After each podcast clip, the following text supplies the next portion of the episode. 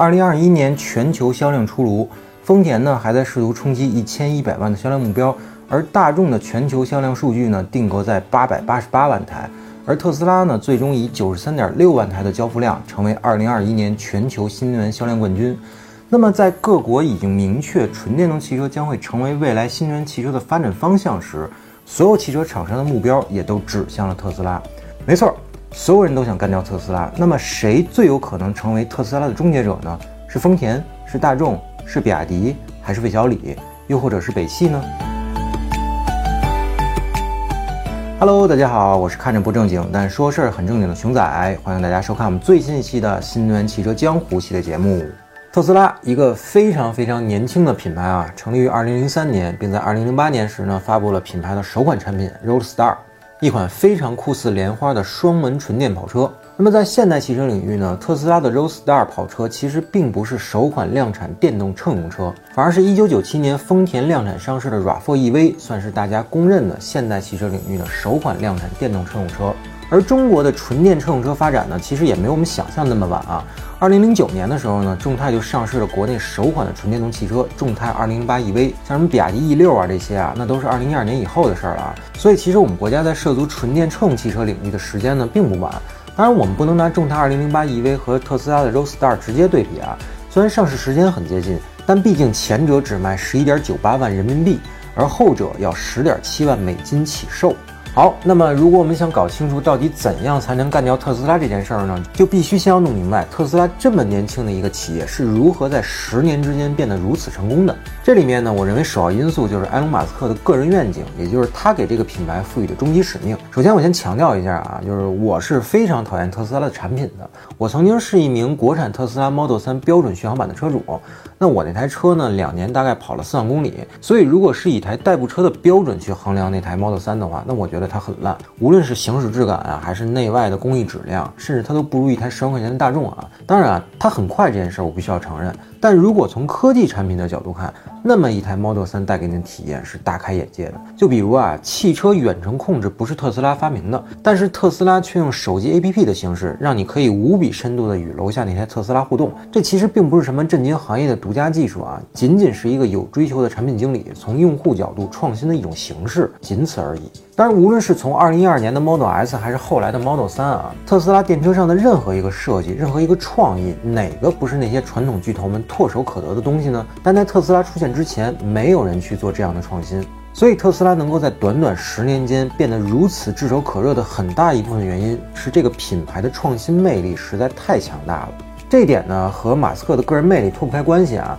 同时呢，特斯拉这个品牌也始终在坚定地执行马斯克的野心。马斯克曾经在很多年前的采访中说啊，他打小的梦想呢就是移民外星球。但是那会儿谁也没把他的话当回事儿，那谁小时候还没有个当宇航员的梦想了，对吧？但是直到他的火星移民计划出来以后呢，全世界才知道啊，这他妈哪是梦想家呀，这是个野心家呀！而马斯克那个三十九页的火星计划 PPT 呢，也被誉为人类历史上最牛的 PPT 了啊！其实只要稍微查一查就能发现啊，马斯克的所有产业呢，都是围绕着太空移民这件事展开的，从这个特斯拉汽车呀，到真空高铁啊，到太阳能光伏啊，再到星链啊，以这个 Space X 小火箭啊。这些都是在解决如何上火星以及如何在火星建立人类文明的基本问题。就拿这个 Space X 小火箭举例啊，这就是从地球到火星的零到一的问题。那像中国航天啊，发射一次运载火箭的成本大概是十亿人民币，咱都不说载人航天啊。而 Space X 小火箭的一次发射成本呢，只需要一百五十万美金，合不到一千万人民币，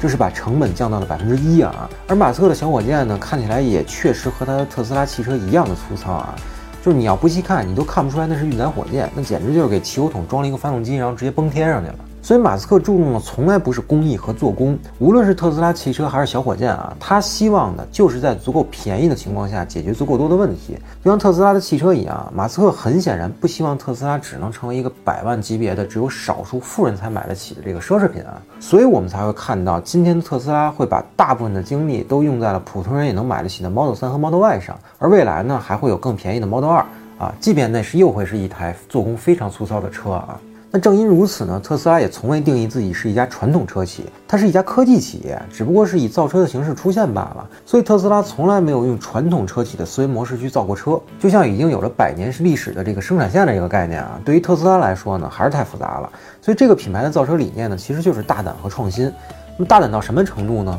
到二零一四年的时候，马斯克免费公开了特斯拉总共二百七十一项的核心专利技术。正是因为特斯拉的专利公开，才直接促成了蔚来汽车和乐视汽车的创立。以及后续多个新势力品牌的出现啊，因为这二百七十一项专利技术的公开，其实是大大降低了智能电动汽车的制造门槛儿。当然了，马斯克公开特斯拉的专利技术呢，并不是因为他的无私或者狂妄，而是如果不降低电动汽车的制造门槛儿，吸引更多的这个资本入圈纯电动汽车，那么未来新能源的赛道很可可能就是丰田的氢燃料电池的技术路线了。所以，无论是公开专利技术，还是引领这个设计潮流，又或者这个技术潮流啊，特斯拉都不是一个害怕被模仿的企业，他。甚至从没把行业中的任何人当成过自己的竞争对手。那不像传统的车企一样，哎，说今天你大众出个 SUV，那明天我丰田一定也要出一个定位相同的 SUV。特斯拉呢，其实一直是在与自己为敌，通过不断的推翻自己，然后战胜自己，从而让那些视他为敌的对手们很难超过新的自己。这就是特斯拉最可怕的地方，因为它的不断的创新。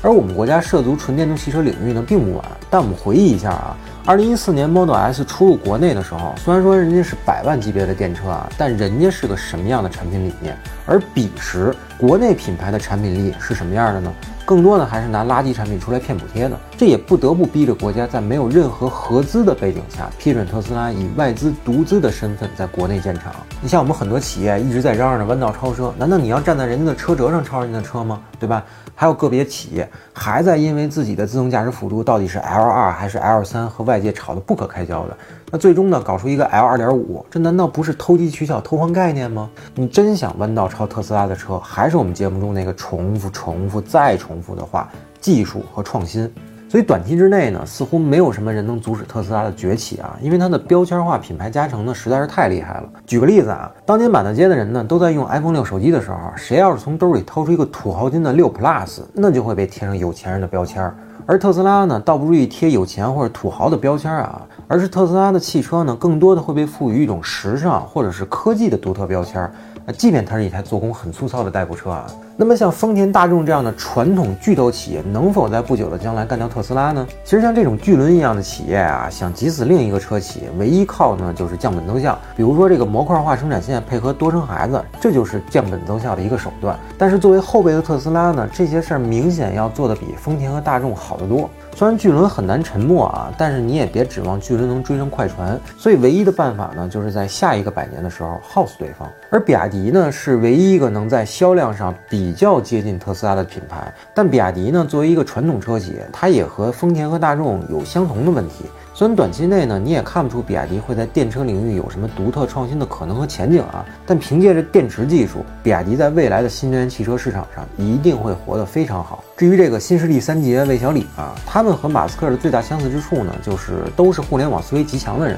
所以他们会非常懂得用户的需求，尤其是未来和小鹏。未来呢，其实是在努力用终端服务打造一个品牌标签，所以你别管它车造的怎么样。靠强大的用户服务迅速积累良好的口碑，就这一点，一般的车企它还真做不到。而小鹏汽车的产品呢，其实一直是致力于提供良好的用户体验，无论是汽车本身还是科技层面的体验。这一点呢，从 G 三到 P 七的变化就可以看得出来。他们呢，其实都有可能成为下一个特斯拉。但是如果只靠这些，而没有技术积累和快速的产品创新的话，那就只能靠足够的时间形成品牌惯性，才能绝对的站稳脚跟儿。当然啊，前提是能活到产生惯性的那一天。那么讲了那么多，有些事儿呢，我们必须要承认，就是短时间之内几乎没有人可以阻止特斯拉。但是如果谁能真正像特斯拉一样紧绷大胆创新的理念，那么其实任何一家车企都可能成为明天特斯拉的终结者。哦，对了，还没说北汽呢，那算了，还是打广告吧。欢迎大家一键三连、点赞加关注支持我们。如果您有什么疑问，或者还有什么未尽之言，咱们在评论区中继续讨论。好，咱们还是下期节目再见，拜拜。